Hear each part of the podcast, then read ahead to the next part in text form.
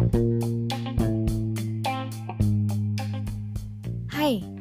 lo lagi dengerin Kata Lo Gue Podcast. Kata-kata buat lo dan gue. Shalom teman-teman. Renungan kita hari ini di hari Rabu 14 Oktober 2020 Yaitu Mulut yang mengucapkan berkat Diambil dari Yakobus 3 ayat 6 sampai 12 Dikatakan lidah pun adalah api ia merupakan suatu dunia kejahatan dan mengambil tempat di antara anggota-anggota tubuh kita sebagai sesuatu yang dapat menodai seluruh tubuh dan menyalakan roda kehidupan kita, sedang ia sendiri dinyalakan oleh api neraka.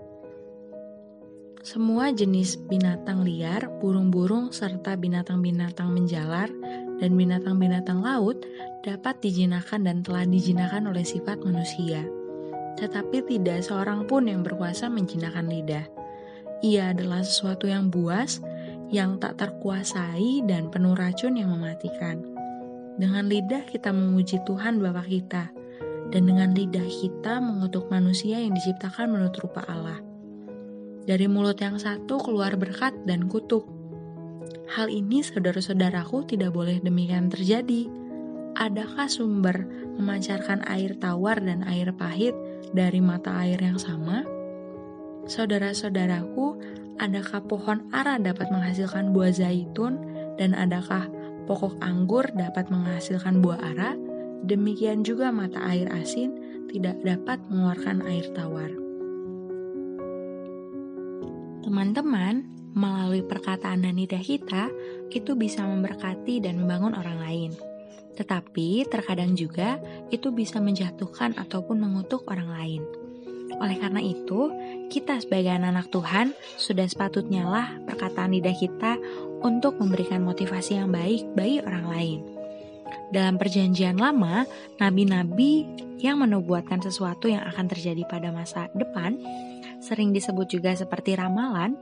Namun karena nabi membuat pernyataan berdasarkan perintah Tuhan, maka sering sekali nubuatan atau ramalan itu pasti terjadi. Karena inspirasi nubuatan tersebut berasal daripada Tuhan.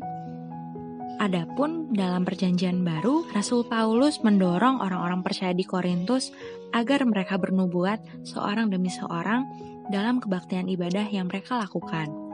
Dalam 1 Korintus 14 ayat 3 dikatakan, Tetapi siapa yang bernubuat, ia berkata-kata kepada manusia, ia membangun, menasehati, dan menghibur.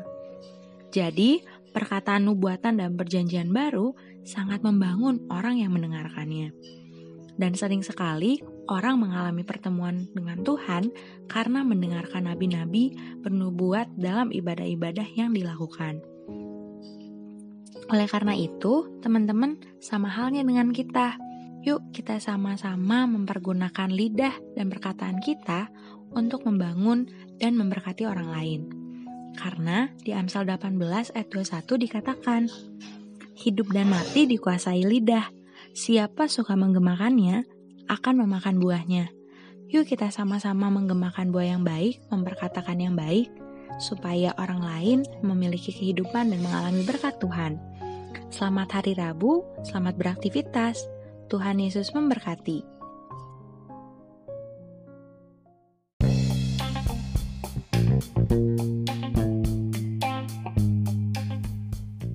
Makasih udah dengerin podcast ini. Jangan lupa untuk follow dan share juga ke teman lo yang lain.